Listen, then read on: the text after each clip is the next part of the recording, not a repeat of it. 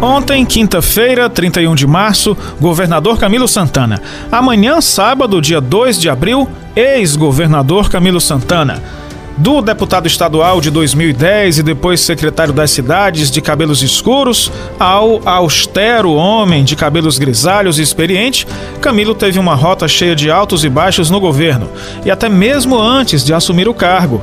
Foi com o apoio do então governador Cid Gomes que Camilo foi eleito deputado estadual mais votado do Ceará em 2010. Depois, na segunda gestão de Cid Gomes, ele foi nomeado secretário das cidades. Foi nessa pasta que Camilo enfrentou uma das maiores turbulências de sua carreira política.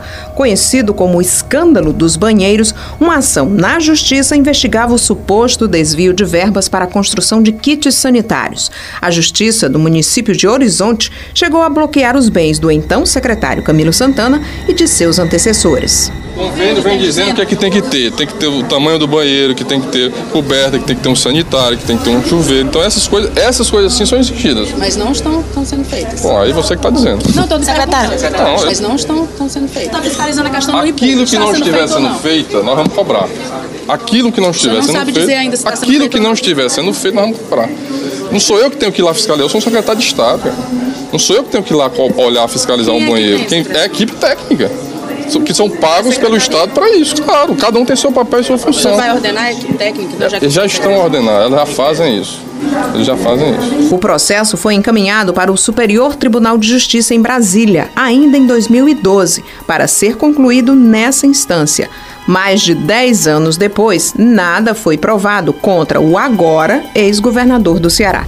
Para o professor de História Valdejares Oliveira, Camilo não apenas conseguiu sair ileso do episódio, como se mostrou um eficiente gestor e um político hábil. Quase nove anos depois do escândalo dos banheiros, pouca gente lembra disso. Prova que a memória coletiva está mais associada à gestão de Camilo como administrador eficiente e competente. Conseguiu passar pelo escândalo de uma maneira praticamente incólume e isso garantiu a ele não só a eleição, como também a reeleição. Já em 2013, Camilo Santana era tido como um possível nome para ser o candidato do grupo liderado pelos irmãos Cid e Ciro Gomes, à sucessão de Cid no governo do estado. Após muitas disputas internas e até envolvimento do então senador Eunício Oliveira, em junho de 2014, Camilo foi sacramentado como candidato ao governo e iria enfrentar Eunício Oliveira nas urnas. O senhor no tá dia com- 26, né? Que 26 é duas vezes 13, né?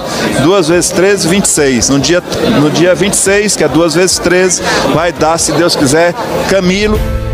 Após uma eleição difícil, a vitória. No dia 26 de outubro de 2014, Camilo obteve 53,35% dos votos válidos contra 46,65% do senador Eunício. Em janeiro de 2015, após oito anos com o mesmo governador, Cid Gomes, o Ceará tinha um novo nome no executivo.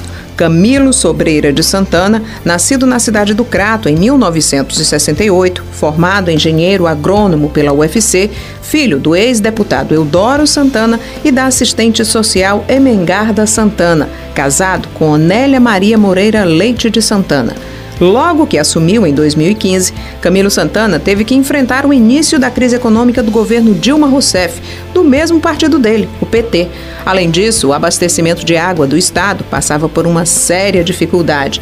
Foi preciso fazer um plano de convivência para enfrentar a escassez de água. E não foi só. Ainda tinha a violência, o avanço das facções criminosas amedrontando a população, um obstáculo antigo. Segundo a Secretaria de Segurança Pública, de janeiro de 2009 até setembro de 2018, 33 mil pessoas foram assassinadas no Ceará. O governo passou pela pior crise da segurança quando foram cometidos 5.134 homicídios. Já no ano seguinte, pressionado, o governador se irritou com os questionamentos da imprensa de que ele teria perdido o controle na situação. Em relação a esse caso, Depois dessa chacina, não, passa por dentro só, é só, Nesta só madrugada, umas 10 homicídios. A informação, eu não tenho informação. Você falou do controle, cara. Se não tivesse controle, você não estaria aqui, meu caro. Se não tivesse o controle, você não estaria nem andando nas ruas de Fortaleza. né? Controle, nós temos todas as informações. O Ceará tem todas as informações em relação ao que acontece de homicídio todos os dias no estado, por área, por hora, por região, por cidade, por bairro. Se você quiser, eu lhe apresento todas as informações.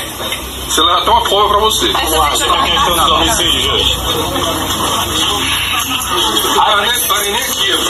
E a segurança pública foi mesmo o calcanhar de Aquiles da gestão Camilo Santana nas eleições de 2018. Tentando a reeleição, ele enfrentou críticas de parte a parte. Candidato ao Palácio do Planalto e aliado de Camilo, o ex-ministro Ciro Gomes fez críticas às autoridades de segurança do Ceará.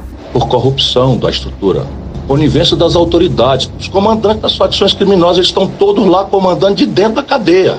Lá no Ceará estão comandando de dentro da cadeia, estão todos presos. Essa é que é a tragédia brasileira, todos presos comandando o crime de dentro da cadeia. Para o pesquisador do Laboratório de Estudos da Violência da UFC, Ricardo Moura, a questão da segurança pública e das facções criminosas passa por outras instâncias. A disputa é, entre facções ela é um grande fator de violência e um grande fator de violência letal.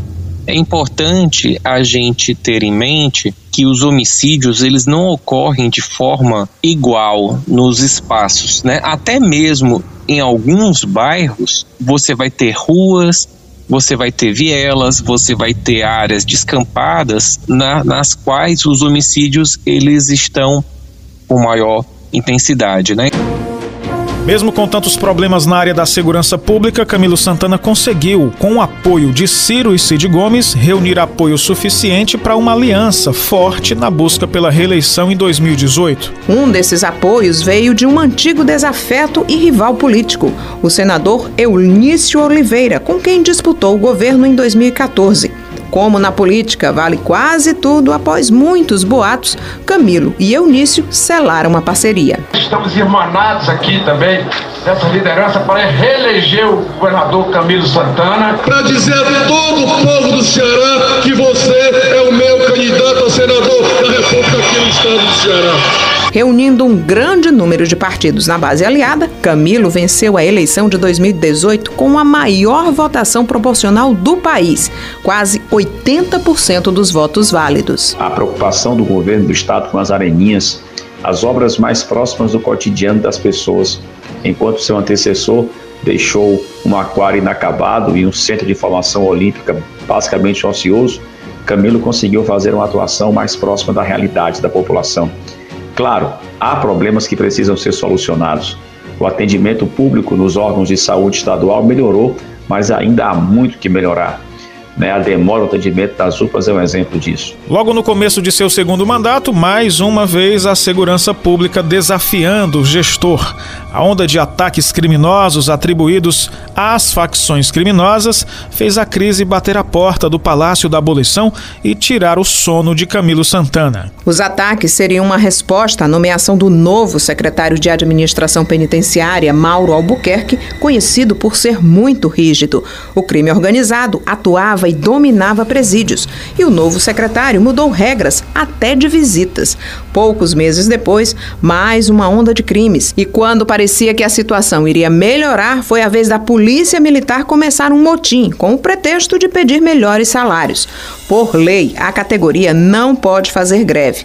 Policiais encapuzados invadiram instalações militares, furaram pneus das viaturas, impediram o trabalho dos colegas que não aderiram ao movimento e atacaram quem fazia patrulhamento.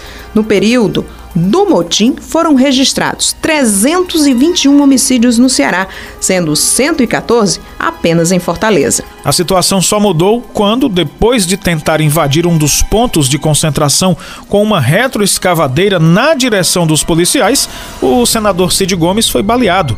Os policiais aceitaram encerrar o motim em 2 de março. Mas era o ano de 2020 e nem bem terminou o motim dos policiais, o coronavírus chegou, trazendo as mazelas da pandemia de Covid-19. Era 15 de março de 2020, quando os primeiros casos chegaram ao Ceará. O boletim divulgado pela Secretaria Estadual de Saúde na noite deste domingo aponta que dois homens e uma mulher estão infectados com o Covid-19 aqui no Ceará. A secretária de Saúde de Fortaleza, Joana Maciel, explica como é o atendimento. Essa pessoa é acolhida, recebe uma máscara e é encaminhada ao Hospital São José. Se ela estiver instável clinicamente, esse transporte é feito com SAMU. A gestão de Camilo Santana passou a tomar medidas de restrição restrição até chegar ao extremo do lockdown, batendo de frente com o governo federal que era contra essa medida. Foram muitas ações tomadas para enfrentar um inimigo desconhecido no mundo. Medidas impopulares muitas vezes, mas mesmo contestadas, foram efetivas. O governo ainda comprou e equipou hospitais e o estado tem, no momento, uma das maiores taxas de vacinação do país. Na gestão, ainda acumula excelentes números na educação e na economia, que fazem o Estado se destacar no Brasil. O Ceará chega a 261 escolas de tempo integral e o PIB cearense cresceu 6,6%, superando o do Brasil, que é de 4,4%. Entre as ações, concursos para 2.500 professores, expansão das universidades estaduais, 15 mil profissionais na área de segurança, além de quase 500 obras em todas as secretarias. Esta semana, Camilo Santana visitou o Grupo Cidade e falou à Jovem Pan News, já num tom de despedida. O que nós precisamos fazer para gerar mais emprego, para o um crescimento econômico, para melhorar a qualidade da educação, da saúde. Então está tudo lá, construído, as ferramentas, os programas. É, é, é dessa forma que eu acredito que é possível construir um Ceará melhor. Camilo Santana tem uma boa aprovação popular e chances efetivas de ser eleito senador. O jovem, apoiado pelo grupo dos Ferreira Gomes em 2010 para deputado estadual, deixa o governo do estado após mais de sete anos com a família maior. José nasceu em plena pandemia e se junta a Pedro, de 11 anos, e Luísa, de 9. Agora, Camilo abre caminho para Isolda Sela ser a primeira governadora efetiva do Ceará. Não vou negar para vocês, além de estar emocionado, talvez seja o último evento nosso que nos encontramos enquanto governador do estado do Ceará. Mas eu eu, para mim, esses sete anos e três meses foi um grande aprendizado. Podem ficar certo, e eu não tenho dúvida que saindo agora, no dia 2, o Estado estará em excelentes mãos da minha querida vice-governadora E o futuro? Em outubro, o destino e os eleitores decidem.